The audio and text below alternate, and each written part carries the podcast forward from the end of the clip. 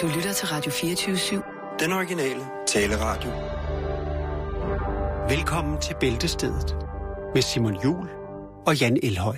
Era tanto tempo che soffiavo, lo vedevo timido arronzar, e il coso e il vecchio si va tanto tanto, ma coraggio noi capiva di parlare. Vemo a sognare, ninetta, sulla laguna al ciar de luna te parlerò, te basarò, così, così. In gondo eta solini eti, in gondo eta solini eti. Hvis man ikke bliver en lille smule småkælen af lige præcis det her stykke musik på en sådan lidt småkold og ondskabsfuld torsdag, så ved jeg ikke, hvad der skulle kunne gøre en kælen. Er du med derovre? Ja. Feliz Navidad. Jo, ja, jeg skulle bare lige have hørt, der er løs forbindelse i høretelefoner, men den er... alt er ramlet fra hinanden herinde på den gamle radiostation. Og lyt til mig selv. Gode gamle radiostation. Ja, gamle. Jo, i næste år ikke, men i... 100 år? Nå ja, men det kommer an på, hvad radiostationen vejer. Ja, det er selvfølgelig rigtigt nok. Det skal man lige tage sig for øje. Sæt sig for øje, lige præcis. Men hold da op et program, vi har, og jeg synes simpelthen bare, vi skal gå i gang, Jan. Mener du det? Du mener ikke, vi skal trække den lidt længere? Nej, fordi der er... Det er fantastisk vejr udenfor i dag. Der er så sprængfyldt med energi i det her. Nå, okay, så lad os komme i gang. Vi skal kigge på ugebladene, de er jo kommet i dag. Ja, det skal lige have skruet lidt op her. Jeg skal lige se... Kan du mærke, at prøve at trække den? Sådan der. Så kan vi gå i gang. Må jeg ikke starte, for jeg har taget 2 ugeblade? Jo, start endelig. Ja. Jeg har også så sindssygt meget i et blad, som jeg næsten ikke forstår. Vi bruger jo post-its til at ligesom at markere, hvor er der noget spændende hen i bladet. Vi skriver i dag den 16. december 2015, 32,95, koster Ude og Hjemme. Er det ikke den 17. i dag? Jo, det er rigtigt. Det er godt, du... Jamen, jeg skulle bare lige tjekke dig. Jeg er faktisk også ligeglad. Jeg vil ønske dig den 16. Det er fuldstændig ligegyldigt. Ja. Nå, men det er i hvert fald udkommet den 16. Fint. Ja. I don't care. Jeg ved, du har sandhederne fra lige præcis det blad. Ja, men så kan man jo så tage Hjemmet, som udkommer den 19. december. Så der er vi lidt forud. Hey, altså... Ja, we got the good shit. Det er også fuldstændig ligegyldigt. Men prøv at høre, Ude og Hjemme, ikke? Ja. Denne uges udgave, der har jeg altså kun sat en yellow post-it. Og det er... ved Jack W. Langer, som jo er læge, men også har sit eget lille segment i Ude og Hjemme. Og i sidste uge, der fortalte han os jo, hvordan vi skal gebærde os, når det kommer til buffet og hygiejne. Og spis med fornuft, gode råd ved julebordet, altså det, som han kaster sig ud i og guide folk rundt i. Læserne. Og også nu, da vi videreformidler jo også lytterne. Ja, tak. Og der er slip for ondt i maven, nogle råd, spis langsomt, tyk maden, smag godt på dine favoritter, der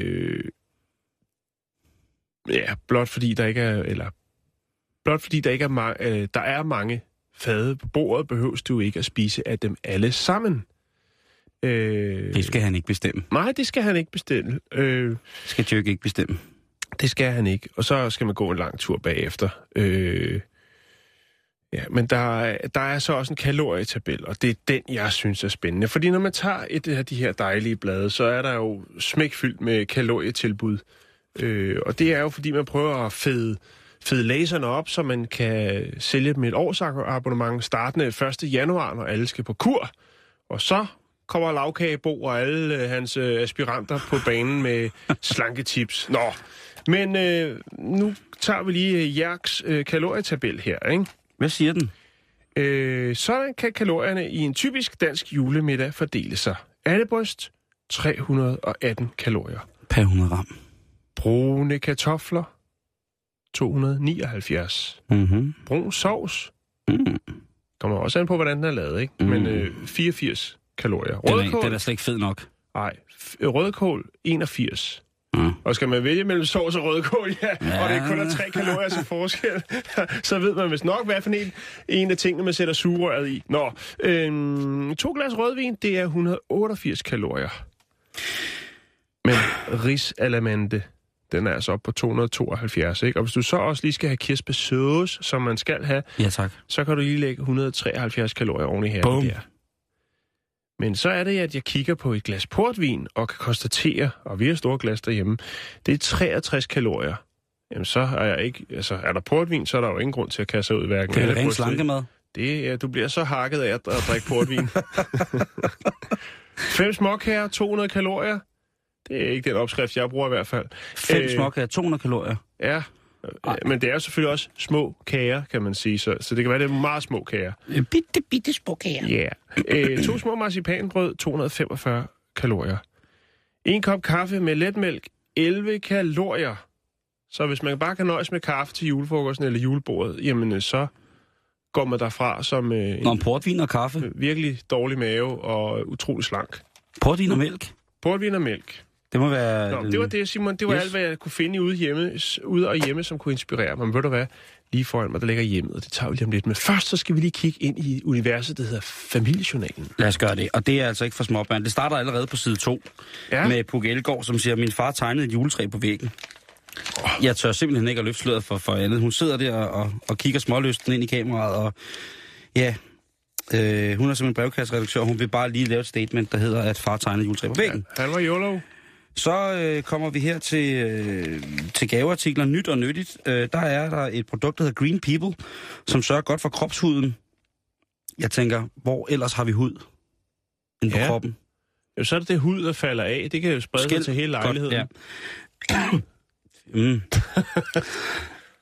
Ja, du skal ikke sidde derovre hos hud. Ja, det gør jeg.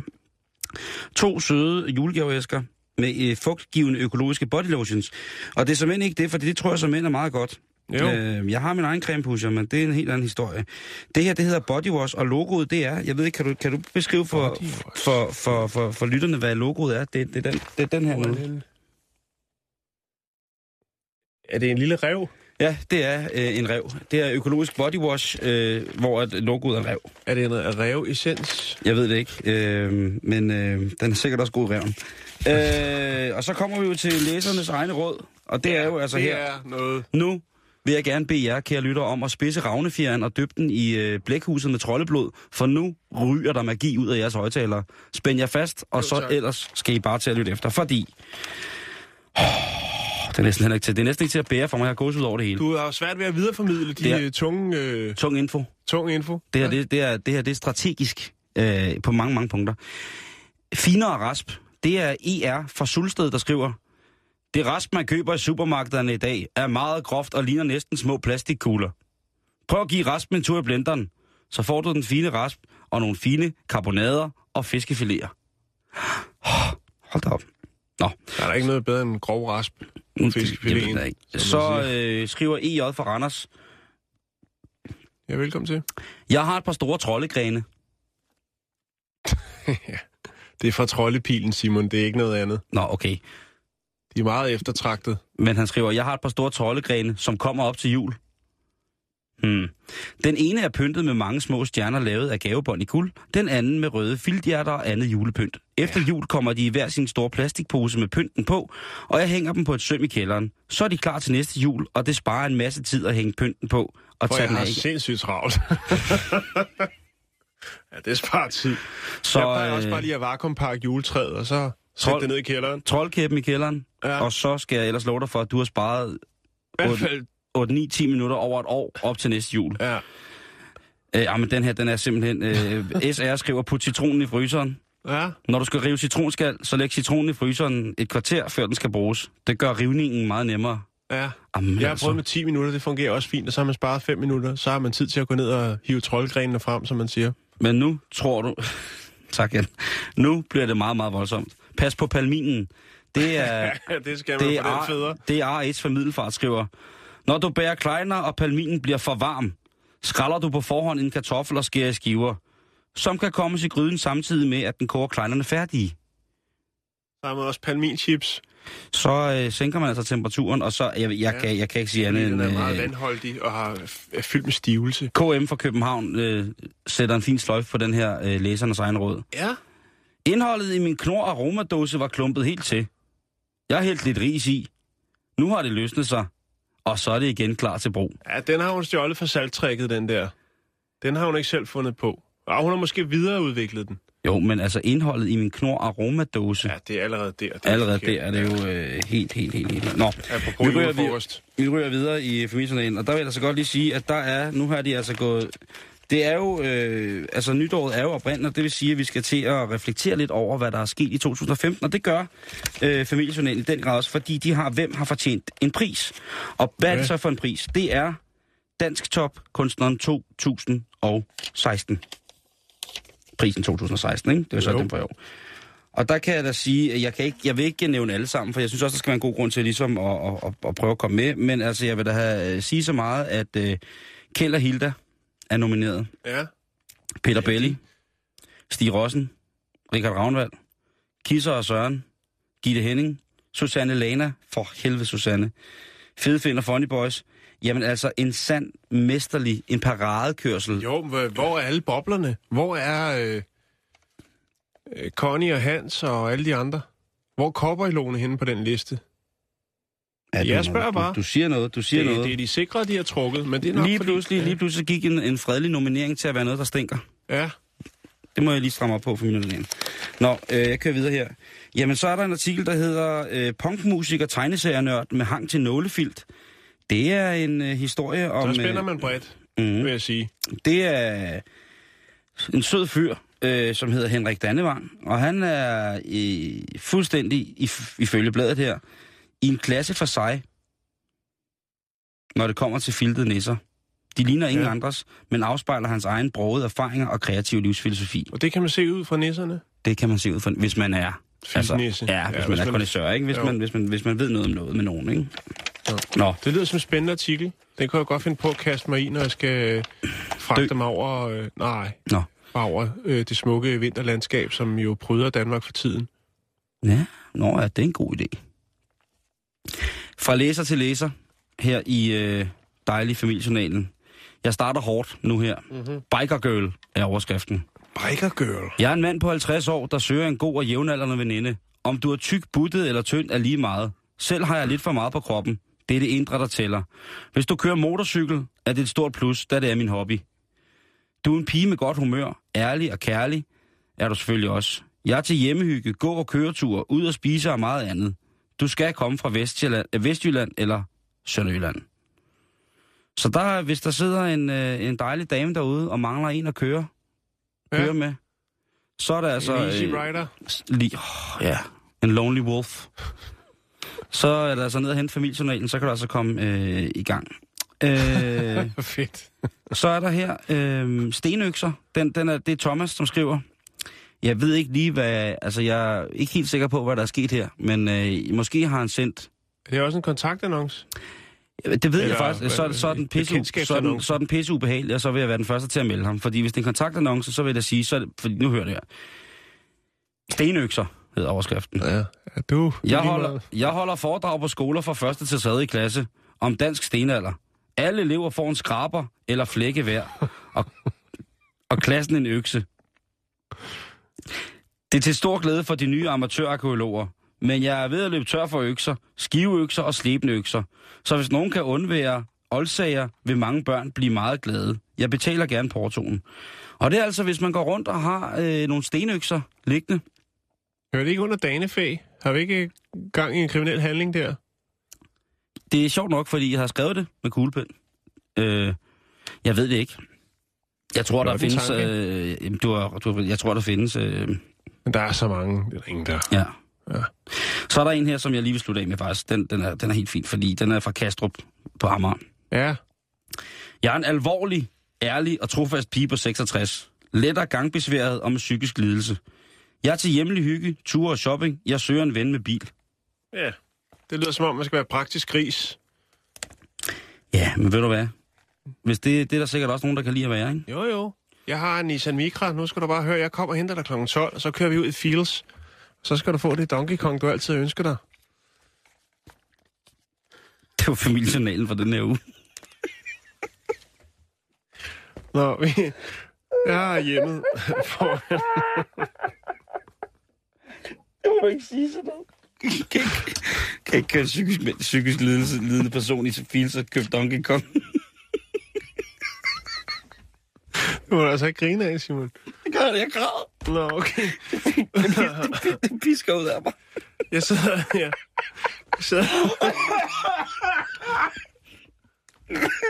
Du er psykopat. Du skal have hjælp. Du skal simpelthen have noget hjælp. Jeg sidder her med masser af hyggelig læsestof, som står på forsiden af hjemmet. Ja, det kan du satme selv være. Udover det, så er der 44 opgaver til julen, hvis man sidder og har det helvedes til. Så er der Danmarks største julekryds. Der tegner sig et billede af de her magasiner. Ja. De prøver at samle resterne af folk, der savner jul. Det er skrækkeligt. Ja. Lad os få selvmordsraten op. Udover det, så er der også 40 sider med julens tv. Jeg tænker, kunne man ikke bare klare det på en halv side, og skal bare stå i alt det lort, vi har set de sidste 20 år, bliver genudsendt. 40 siders hæfte med opskrifter med menneskekød. Nå, men lad os kigge ind i bladet. Jeg græder. Det er så sørgeligt, det hele. Ja. Åh, Gud. Jo, jeg er slået allerede op på første side i hjemmet, ikke?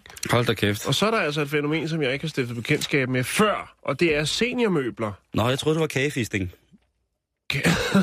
Hold kæft. Seniormøbler, det er møbelkæden, der kan levere dem. Og der er altså en seniorstol med stå-op-hjælp og hvilefunktion fra Himola. Og? Ja, stå-op-hjælp. Det vil sige, at stolen kan rejse sig op for dig, eller rejse dig op. Den trillebør med fod. Ja, det ligner det lidt. Det ligner lidt en læderrobot af en eller anden form, men den koster altså 9.000, og den er i læder. Så er der en Otium-sol. Der ryger bare videre, ikke? Nej, det skal lidt. Hvad? En Otium-sol? Ja, ryger videre. Jeg kan ikke mere. Jeg græder. Jeg savner. Så er der Michael Turbo, skulle jeg sige. Turbo. Han har noget, der hedder Sådan er livet. Og der kan man altså skrive ind med, hvad man sådan oplever. Besværligt er det at fjerne chokoladesplat, frygter smerter i vores julehjerter osv. så videre. Det er historie fra det virkelige liv.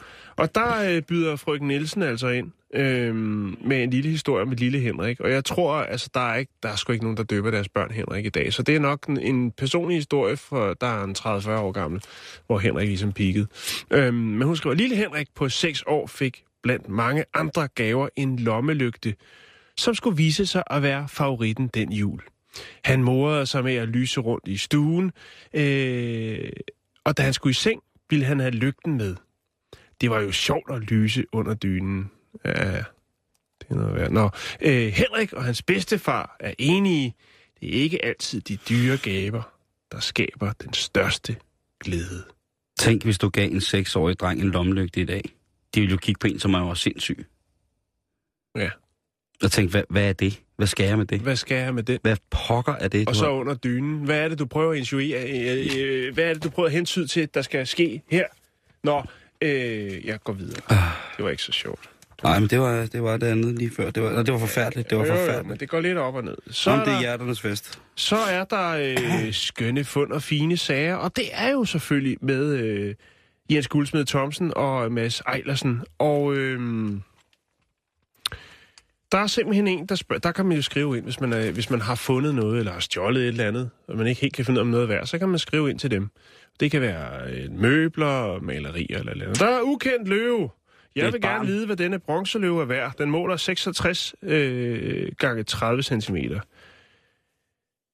Hej HA, det er en bronzeskulptur. Bare smid lort ud, den er ingen skid værd. Du kan eventuelt sende den til os, så skal vi nok sørge for, at... fordi den er faktisk forhekset. Nå, hvad var det mere? Der var noget her også. Er der blevet kastet en fatwa på bronzeløven? Ja, det tror jeg. Okay. Det er i hvert fald det, de skriver. Det er godt, det er sjovt. Det er sjovt at svare med, at den skal du sende til os, fordi den har et indhold tydeligvis. Der er blevet kastet en forbandelse på den. Ja. Så er der vegetar på julebesøg. Det er Spørg Katrine. De skal vel bare have en aften alene, ikke vegetarerne? Til jul får jeg besøg af mit barnebarn på 15 år. Hun er blevet vegetar. Ja. Så hvad kan jeg lave til hende af julemad? Du skal ikke lave en skid til hende. Nej. Hun kan få lov til at sidde og kigge på. Ja. Hun kan sidde ude i skuret. Hun kan få en læsk tændstik, og så kan hun sidde og kigge ind ad ruderne på det velopdækkede bord, den glade familie danser om træet, det tændte træ. Ja, 15 år vegetar, ikke? Ja, det... Og altså, vi hylder det, men alligevel så fordømmer vi det også lidt. Det er hendes valg. Jo, det er hendes altså, valg. Men op til jul, altså, jeg synes... Hun er ikke myndig. Hun skal bare gøre, som far og mor siger. Jeg elsker vegetarer og sådan nogle ting, så jeg, men juleaften, og jeg laver gerne specielt, men juleaften, der giver jeg mig altså ikke. Der står jeg fast på mit liv som... som amatørslagter, og så vil jeg have kød. Slut. Ja.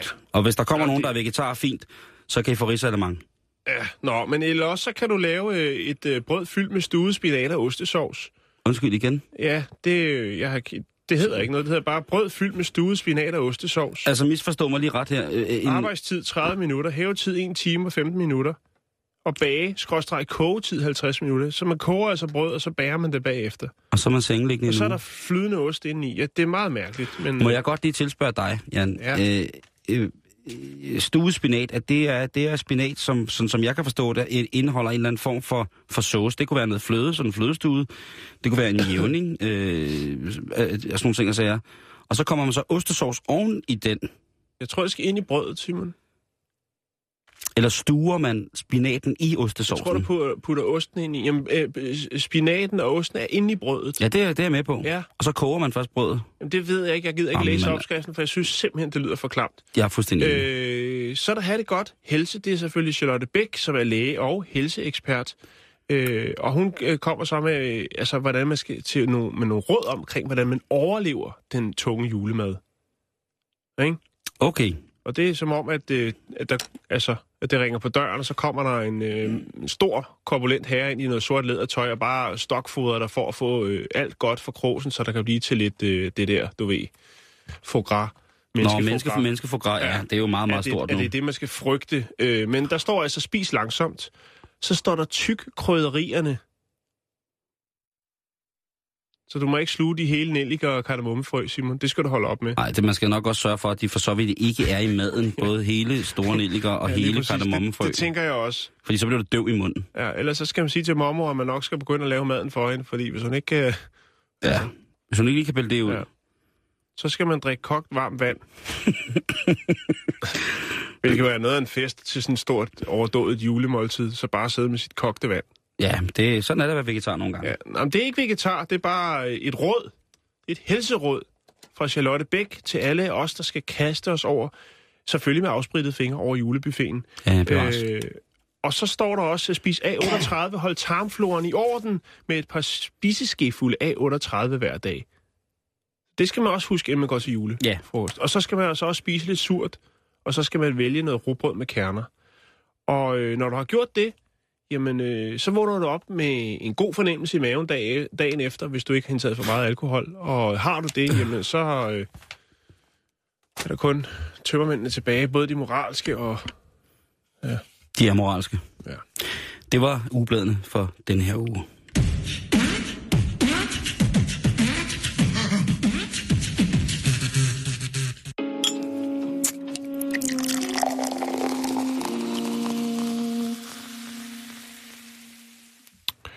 Det er mig, der starter, kan jeg se, i vores manuskript. Og manuskript, det lyder så flot. Ja. Yeah. Så lad os kalde det. Vores dosmerseddel. Ja.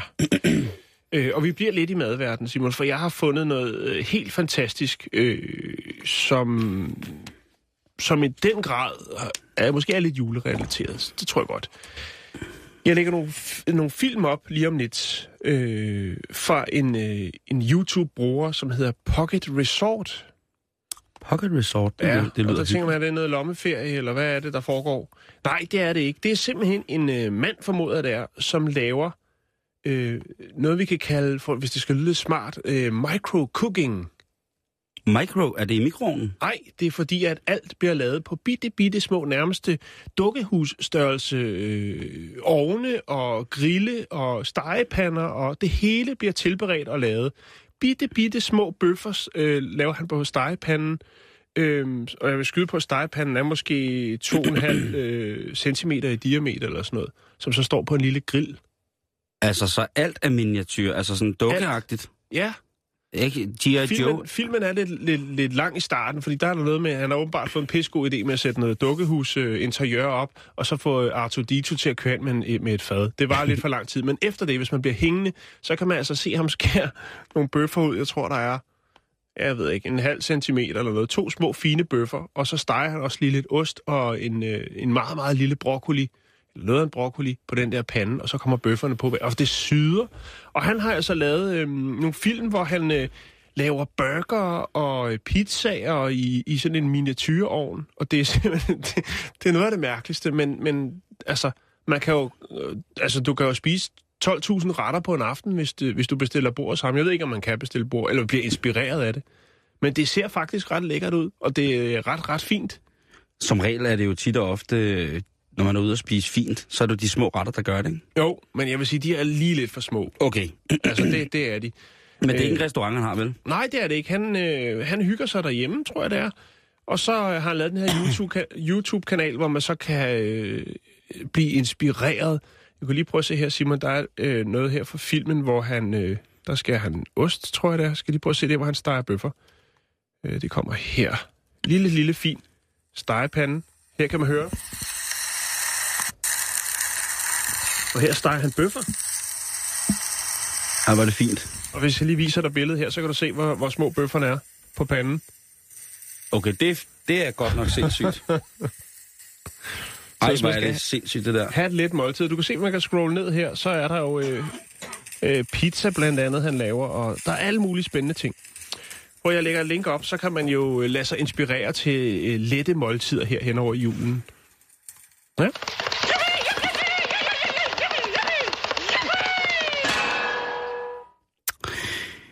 Vi skal en tur til Americano, Jan, og ja. Måske har vi det kirkestemning et sted, Jax.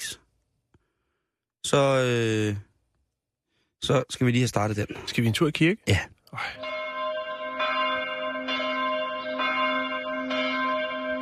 Og John skrev i sit 3. brev til korianderne: God dag mod fællesantennen, og hold jer i skyggen, ikke drevet på en sti af utugtheder og anden skændsel. Amen. Jan, vi skal til en rigtig alvorlig historie. Ja. Det må jeg altså sige, og jeg var mildest talt lidt i chok, da jeg læste den. Man læser jo tit om, hvad kan man sige, hvad skal man kalde det?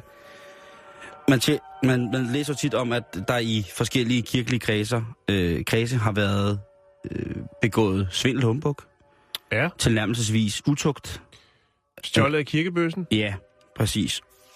Og vi skal faktisk til en sag, den kan være traumatiserende, som indeholder det hele på en gang. Fordi heroppe imod de kristne højtider, så er situationen i Bronx godt spændt. I Bronx? Ja. I The Bronx. Dit gamle New York, ja. Yeah. Ikke mindst omkring den katolske præst, som hedder Peter McKelly. Peter McKelly. Som i den grad har bragt andet end det velsignede bud ind i kirken. Peter, han er præst, katolsk præst i det, der hedder St. Francis de Chantal i New York. Og han har tilsyneladende været stor tilhænger af syndefaldet. Måske er fascineret i virkeligheden bedre udtryk. Han har i hvert fald haft nogle fritidsinteresser, som ikke helt falder sammen med de normale værdirammer i den katolske kirke. Ikke så vidt jeg ved. Taler vi nu om endnu en katolsk præst, hvis dobbeltliv er blevet afsløret. Som i agtigt. Fordi katolske præster er lige så meget mennesker som dig og mig, og så har de selvfølgelig også samme tendenser og tilbøjeligheder som dig og mig. Overrasket. Altså er det sådan, man sidder og tænker? Lige præcis. Og jeg kan ikke sige andet end alle mennesker har laster, store eller små, så har vi dem alle sammen. Og nogle gange så er det bedre at følge dem, end at undertrykke dem. Selvfølgelig så skal man jo aldrig nogensinde skade hverken andre eller sig selv, når man forfølger det, men lev det lidt, ikke? Kom nu. Ja. Men ellers så har han... Men ham her, Peter, han har altså en gang imellem, han har måske testet lidt for meget, og det er måske gået lidt ud over menigheden. Det er gået rigtig meget over menigheden, fordi... Hvad har han testet? Ja. Han er blevet anklaget for at have stjålet noget, der minder om $1 million fra kirkekassen over en del år. Han har formøblet midler, altså det er jo ikke kirkekassen, som er ude i. Nej. Men det er, der er jo mange af de her kirker, hvis man har set Godfar, så ved man jo, at der er... mange interesser i kirken, og det kan jo gøre, at... der er nogen, der har brug for virkelig stor syndsforladelse, som måske smider lidt ekstra mønt. Lige præcis. Og ifølge kirken, så står han anklaget for at have taget de her penge ud på alle mulige snedemåder, fordi han gerne vil bruge det på sin kæreste. Ja. Og Peters kæreste, han hedder Christ. Og det er selvfølgelig måske lidt i overført betydning, men det er ikke...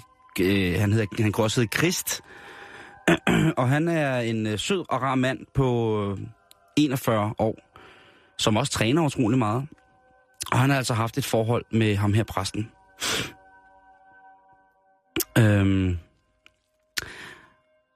På et tidspunkt så får ham her Crist, han får altså en kæreste. Mm-hmm. Og ham her Crist, han møder jo så Peter, den katolske præst fra Bronx. Og Peter, han siger så til ham der, hans nye ven, Crist. Keith Crist hed han faktisk.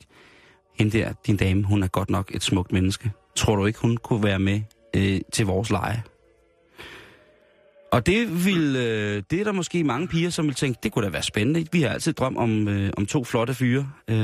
Og så en præst? Ja, en bodybuilder og en præst, som det jo rent faktisk er. Men da Keith Crist så fortæller, hvad det er, at hun skal være med til, så bliver hun fuldstændig sindssyg oven i hovedet. Så bakker hun ud? Eller? Så vil hun bliver ikke vild over. Hun bliver fuldstændig afsocialiseret lige på stedet og vil ingenting. For det viser sig, at det, som præsten han har gjort, det er, at han har givet bodybuilderen cirka $1,000 per gang. Det er jo 5-6.000 kroner, ikke? Og i den... dyr fyr. Han er en dyr fyr, men når jeg lægger nogle billeder op af seancerne, så... jeg lægger billeder op af personerne, fordi seancerne gik ud på, at ham her, Peter, han gerne ville underkastes. Han ville underkaste sig Keith Crist. Og det medførte altså, at han blandt andet skulle urineres i ansigtet. Simon, det er ikke tirsdag? Nej, men det her det er også en meget alvorlig historie. Ja, okay.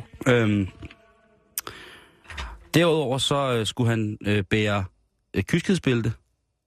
Ja. Altså præsten. Han skulle... Ikke meget, han har fået for pengene, så? Han skulle, han skulle irettesættes. Han havde været en ulydig mand. Ja. Han bar sine sønner ind på gummilænerne hos Keith Crist, og så blev han tisset på. Og det har altså stået for sig i rigtig, rigtig lang tid. Der har også været, der har været meget voldsomme lege indblandet i det her forhold, hvor at Keith Crist jo altså har malket på mange måder den katolske kirke i Bronx for deres retmæssige midler. Mm. Der har blandt andet været en masse narkotika indblandet.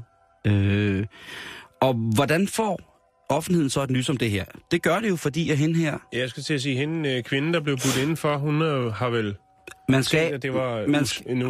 Man skal ikke blive tisset på i den menighed, som man selv går i, havde han sagt. Og hende her, hun har altså tilhørt hans menighed og set ham på talerstolen flere gange. Ja. Og hun gider jo ikke at have de penge, som hun støtter med til kirken, bliver brugt på, at ham her, den freakazoid præst, han skal have sine inderste, lidt vulgære ting ud af kroppen. Eller på kroppen, om man vil. Så, nu er præsten, fader Peter, han er altså kommet... rigtig sløjt selskab hen over jul, og kan se frem til i hvert fald ikke at skulle fejre jul med sin familie, men måske skulle holde en gudstjeneste for nogle folk bag tremmer. Og det kan der jo også i den grad være brug for. Ja, lige præcis. Han har scoret pengene, som sagt, fra de her donationskasser, fordi han har styr på det Excel-regneark, ikke? Ja. Men... Det sjove er, han bliver på intet tidspunkt om forladelse. Nej. Det er jo altid noget, kan man sige. Ja, han står ved sine ugerninger, ja. Og han håber blot, at offentligheden vil skåne hans familie. Ja. For de har jo ikke haft noget med det at gøre. Nej, det håber jeg da i hvert fald ikke. Nej, i den grad de håber jeg ikke. Men altså, det er hans syge verden. It's hard to be a priest, man, når man altså på den måde skal undertrykke så hårdt der. Ja. Han lød så friste, Simon. Det er upassende i det embede. Fuldstændig korrekt, Jan.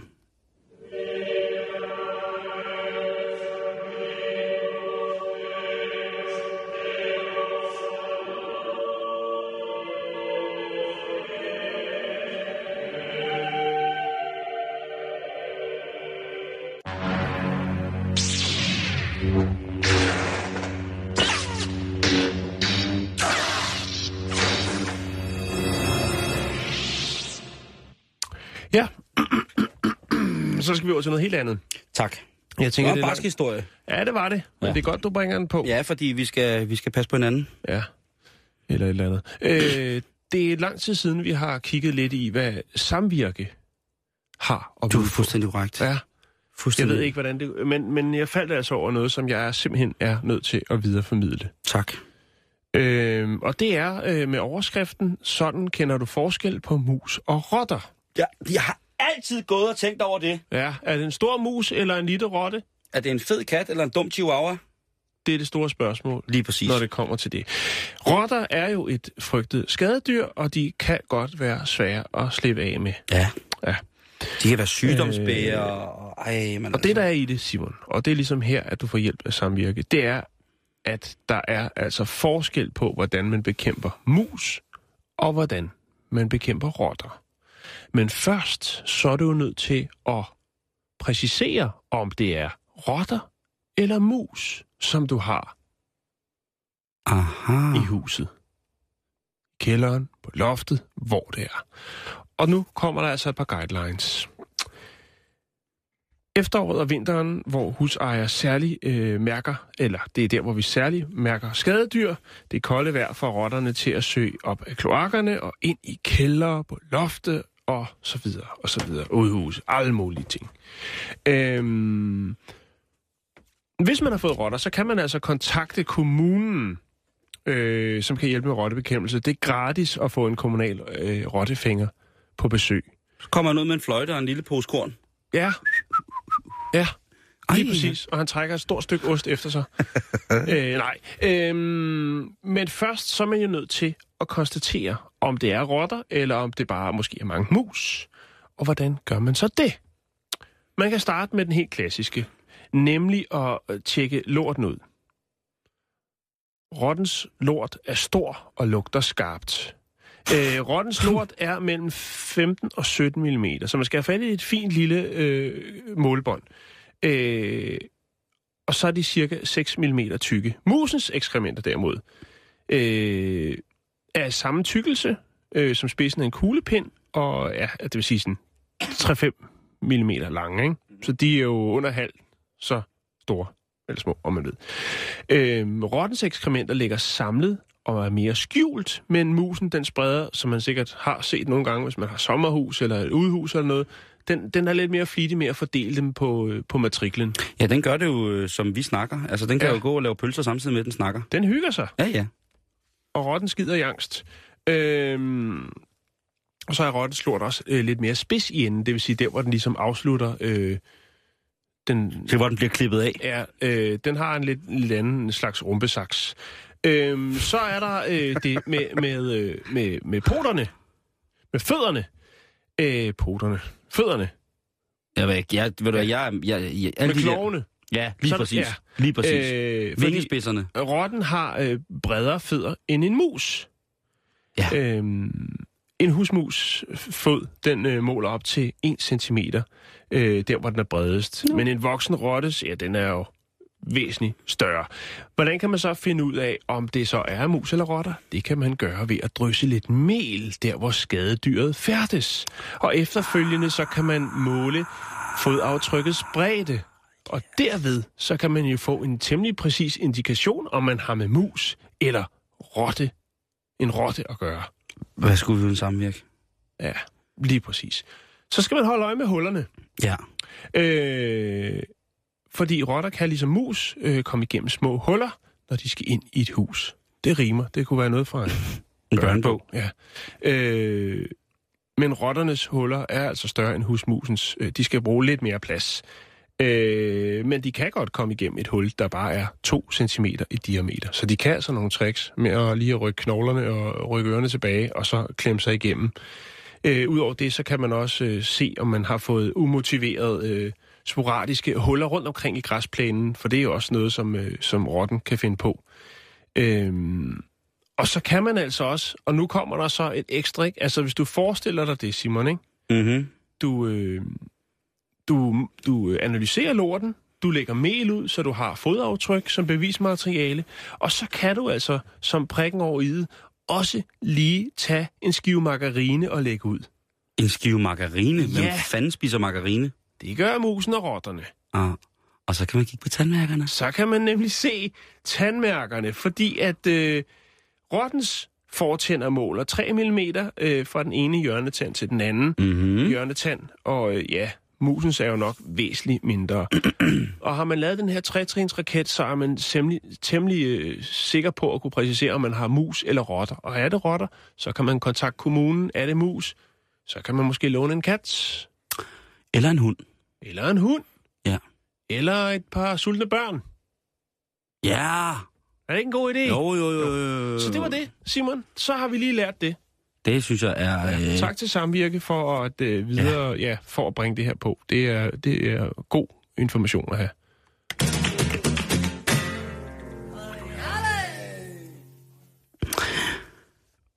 Undskyld. Det er okay. I virkeligheden så er det jo sådan noget med... Det der med eller ikke i virkeligheden, fordi vi er jo i virkeligheden, men det er jo ret vildt det der med, at man skal bekæmpe på forskellige metoder, ikke? Fordi når det alt sammen er skadeligt. Hvis man for eksempel har... Når jeg har en bondegård, lad os sige det, at man vælger at gøre noget så gammeldags, som at gulvtørre sin korn eller sin frø, så er det jo helt klart en fest for mange af de her dyr at løbe ude i randen af de her.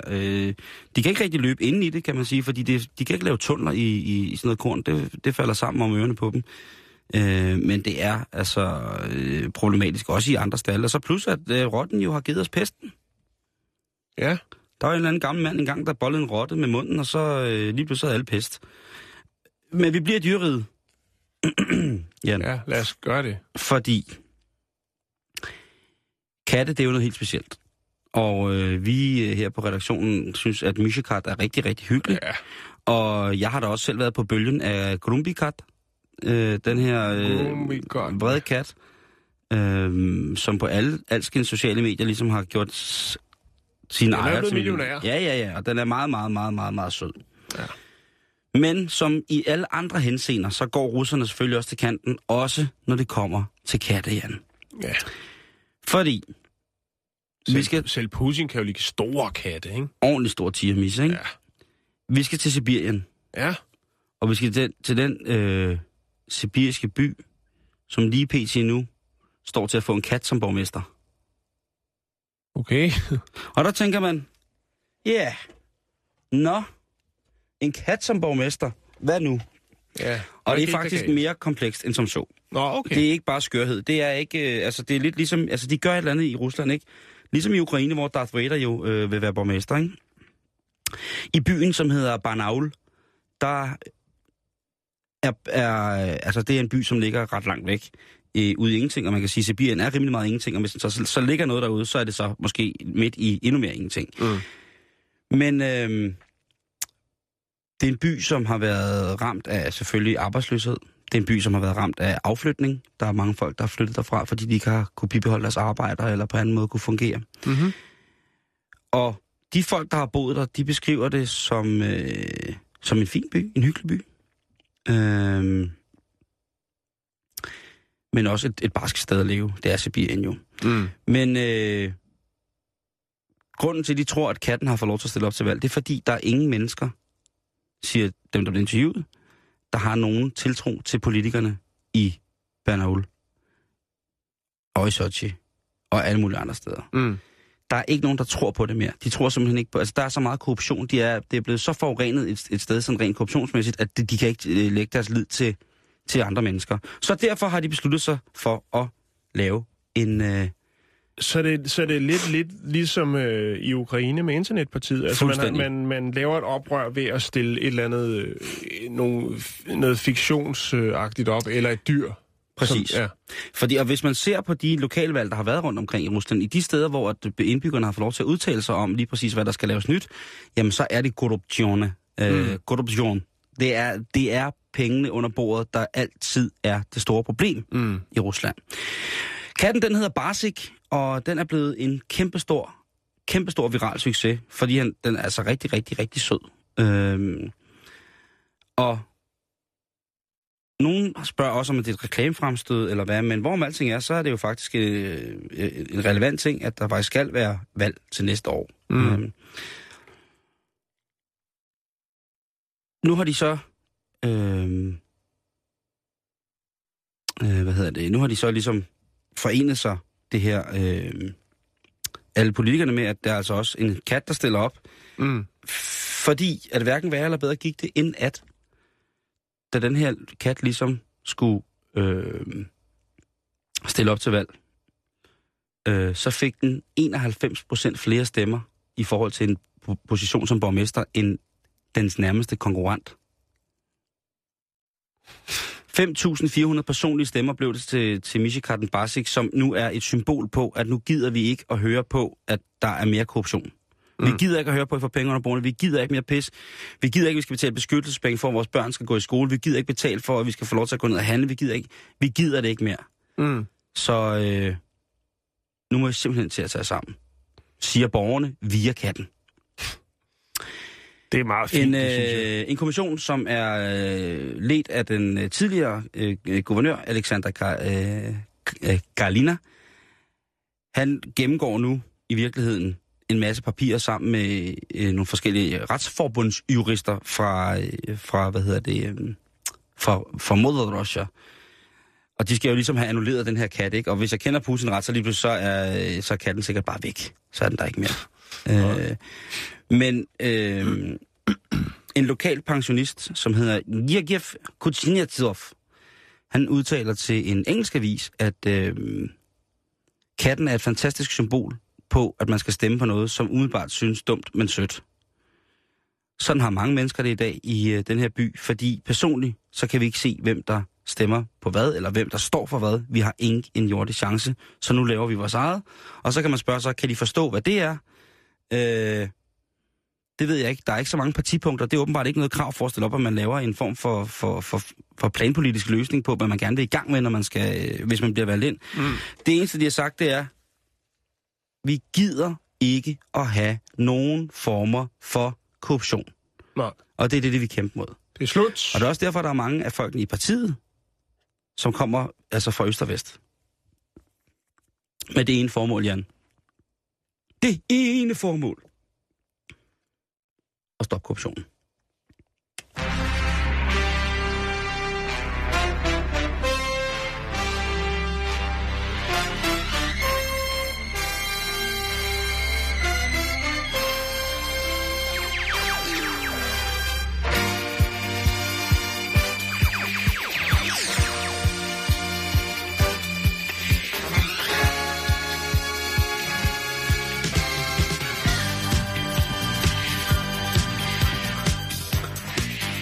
Og så kommer vi til at vække på det. Nej. Det er meget nemmere at gøre det sådan. Det er godt, du bragte på. Det er jo et kæmpe problem. Jeg havde faktisk overvejet på et tidspunkt at tage til Sochi, bare for at se, hvordan det ser ud her. Efterfølgende, der kunne man virkelig se korruptionens grumme ansigt, og mange ting, der slet ikke blev bygget færdigt, og det ene og det andet. Men de fik pengene. De fik pengene, Simon. Vi slutter lige om lidt, men Simon, jeg har faktisk lige en god lille historie, som jeg fandt på nettet i dag. Mm-hmm. Den er fra Rochester i Minnesota i USA. Ja. Og der har været et bankrøveri i en af de lokale banker. Og da reporteren står på pletten 24 timer efter røveriet, for at fortælle om... hvordan røveriet det var. Det kan være, der var nogle opspandte borgere, der havde set et eller andet ved det her røveri. Bemærket noget mistænksomt. Noget mistænksomt. Så stiller han sig op for at rapportere. Det kan være, der er signalement og sådan noget, han forklarer. Altså, det er jo netop ligesom TV2 News, at alt, der sker derude, skal dækkes. Og det her kunne forestille mig til noget lokal tv. Og det er, jeg kunne ikke forestille mig, at det er lokal tv, fordi at faktisk så ham som er reporter er også fotograf. Det vil sige, at han har stillet sit kamera med mikrofon og sendehalløj og det hele. Selfie-interview. Det kører han selv. Han kører det hele selv. Selfie-interview, simpelthen. Så står han så live igennem og rapporterer omkring det her bankrøveri. Og i baggrunden, der er jo helt klassisk setup, reporter-setup med, der har vi banken, hvor at røveriet foregik. Og så står han der og forklarer om røveriet, og lige pludselig så kommer der en mand løven ud fra banken. I helt klassisk amerikansk funktionærsæt, nemlig kakifarvede bukser, blå skjorte og slips. Og så kommer han løbende ud, og han løber ned mod reporteren. Og så siger han, ham der derovre, det er bankrøveren fra i går. Og så står ham der reporteren, og da han sender, det er live, så står han der og siger, der kommer en ud fra banken, og bankrøveren er derovre, men han kan ikke vende kameraet, fordi det er jo ligesom kun ham, der står og rapporterer. Han bliver helt forvirret, og så siger han, jeg vender tilbage. Det er faktisk et ret fint klip, og det gjorde faktisk, at man fik anholdt den mistænkte, som er sigtet for at forsøge at røve banken 2 gange. Og den ene gang, det var så her i sidste mandag, og så igen tirsdag. Nu siger du forsøgte. Ja. Er det først mislykkedes, og så bagefter så er det filmet, at det mislykkes? Nej. Det mislykkes altså, jo, at det bliver filmet, kan man sige. Ja, han havde 2 forsøg. Mandag, og så det lykkedes ikke. Så kommer han igen tirsdag. Det kan være, han har været nede og kørt nyt overskæg og et par solbriller i den lokale tierbutik. Og så er han kommet igen. Og der slipper han så også væk. Men så dagen efter, så står de altså på pletten og rapporterer og siger, prøv nu har der altså været en person, der har 2 gange har forsøgt 2 forskellige dage at røve banken.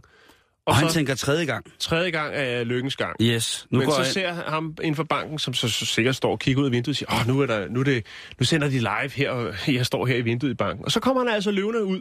Det er et fantastisk klip. Jeg lægger det op på vores Facebook-side, så kan man jo lige... spille lidt på læben over det. Fantastisk. Ja. Vi har ikke mere for i dag. Nej, til gengæld lige om lidt, så er der nyhederne her på Radio 24/7. Og bagefter det... Så er der rapporterne. Med Asger Juhl. Og for en gang skyld, så har vi faktisk lidt tid til at snakke om, hvad der skal sådan, foregå. Har jeg har taget en gæst med. Ja, det kan vi se. Kan I se, hvem det er? Kender I ham? Der er et eller andet, der virker bekendt. Jeg kan ikke lige placere herren. Nej. Herren er fra Folketinget. Ja, så langt er vi med. Okay. Kenneth fra Dansk Folkeparti. Ja, velkommen til. Jeg er begge to. Tak. Ja. Og vi skal snakke om Naser Khader og ytringsfrihed. Ja, det er jo altid spændende, når man sætter de to ting sammen. Ja. Ja, men lige præcis. Jeg synes jo, der er sådan et vist hykleri. Det er en historie, det er sådan noget, der optager mig faktisk meget. Ikke? Ja. Vist hykleri på højrefløjen, for eksempel hos en som Kenneth. Mm-hmm. Og sådan altså Khader, ikke? For der er ikke grænser for, hvor meget ytringsfrihed man skal have, når man for eksempel tegner Mohammed og kritiserer islam og den slags ting, ikke? Yeah. Men så når det er dem, der siger noget, altså islamisterne, ikke? Mm-hmm. Så skal der så mener de her folk, der skal falde en sanktion. Ja. Er det ikke rigtigt kendt? Og nu er der jo også en lille forskel på at opfordre til at slå folk ihjel og tegne en mand, der levede for 1400 år siden. Der er kommet fuldstændig lovligt udsagn på Facebook fra en, der er med i Hizb ut-Tahrir, ikke? Ja. Og så mener sådan en som Kenneth og Naser Khader, så skal hammeren falde. Så skal man tage passet fra ham. Selvom han er dansker, han har fået det jo. Og født her og sådan nogle ting. Og siger noget helt lovligt. Så skal vi tage passet. Jo, men det synes jeg jo er helt åndssvagt. Altså, så er der jo simpelthen en straf for at ytre noget lovligt. Men til at starte med, så må man jo træde ind i voksens rækker, både politikerne og dig, ikke, at sige, politik er en fin destilleret form for afhumaniseret hykleri, og det har det alle dage været. Ja. Sådan er det bare. Altså, om man er til højre eller man er til venstre, det, der skal pilles i hos de andre for at få strukturen til at skramle, lade infrastrukturen, de politiske budskaber forsvinde i en sky af enten det gode eller det dårlige, jamen det beror jo tit og ofte på et meget, meget, meget sørgeligt belæg for ordfærdige mennesker, der prøver at hive nogle systemer fra hinanden. Mm. Og det bliver generelt noget hykleri, og det er virkelig sjovt og interessant at følge med i. Ja. Man kan så tvivle på, om det er rigtigt, de mennesker, der skal styre vores land. Asger, du kan bare lige så godt lukke dit program. Der er slet ikke brug for det. Jeg har rendt ud for lang tid siden. Og jeg vil godt lige sige, at Kenneth, han får altså lov til at sige meget mere, ikke? Det er der dejligt. Lige efter nyhederne. At du får en plads og en bane at spille på, Kenneth. Dejligt, det glæder mig til. Hvad er der ellers i rapporterne i dag? Jeg skal sidde og google. Jeg skal sidde og google politikere, fordi når man googler et politikernavn, så kan man jo se, hvad folk i virkeligheden interesserer sig for omkring den politiker. Mm-hmm. Og det er jo ikke politik. Gift, der har en kæreste. Ja, frisyrer og alt sådan noget. Har du egentlig prøvet det selv, Kenneth? Ja. Har du det? Jeg blev lidt overrasket over nogle af dem. Jeg vil tro, der står racismedom, for eksempel. Jamen, det er faktisk også på mine kolleger. Jeg har prøvet det med Morten Marinus, for eksempel. Folk er utrolig optaget af, om han har en kæreste eller ej. Det er meget skægt, sådan nogle ting der. Har du en kæreste? Nej, jeg er gift, der har 2 børn, så det er jeg er afsat længst. Det er jo sjovt det der med, at når man træder ind i offentlighedens søgelys, så bliver ens aktuelle virke en lille smule perifært. Ja. Ja. Og så opstår der lige pludselig nogle interesseområder omkring ens virke selvfølgelig, men som der jo selvfølgelig er mere eller mindre lydige dele af pressen eller offentlige ting i medierne, som ligesom skal. Ja, ja. Det er som om, det bliver pålagt os at skildre alle mulige fuldstændig ligegyldige ting. Mm. Og det er jo også noget, der genererer en masse energi og dynamik hos politikerne, og så kan de lige pludselig snakke ud af en eller anden vej, som, altså hvis de ikke havde os til at snakke lort, så ville de jo ikke få nogen idéer selv. Men det har de heldigvis. Og nu er der nyheder.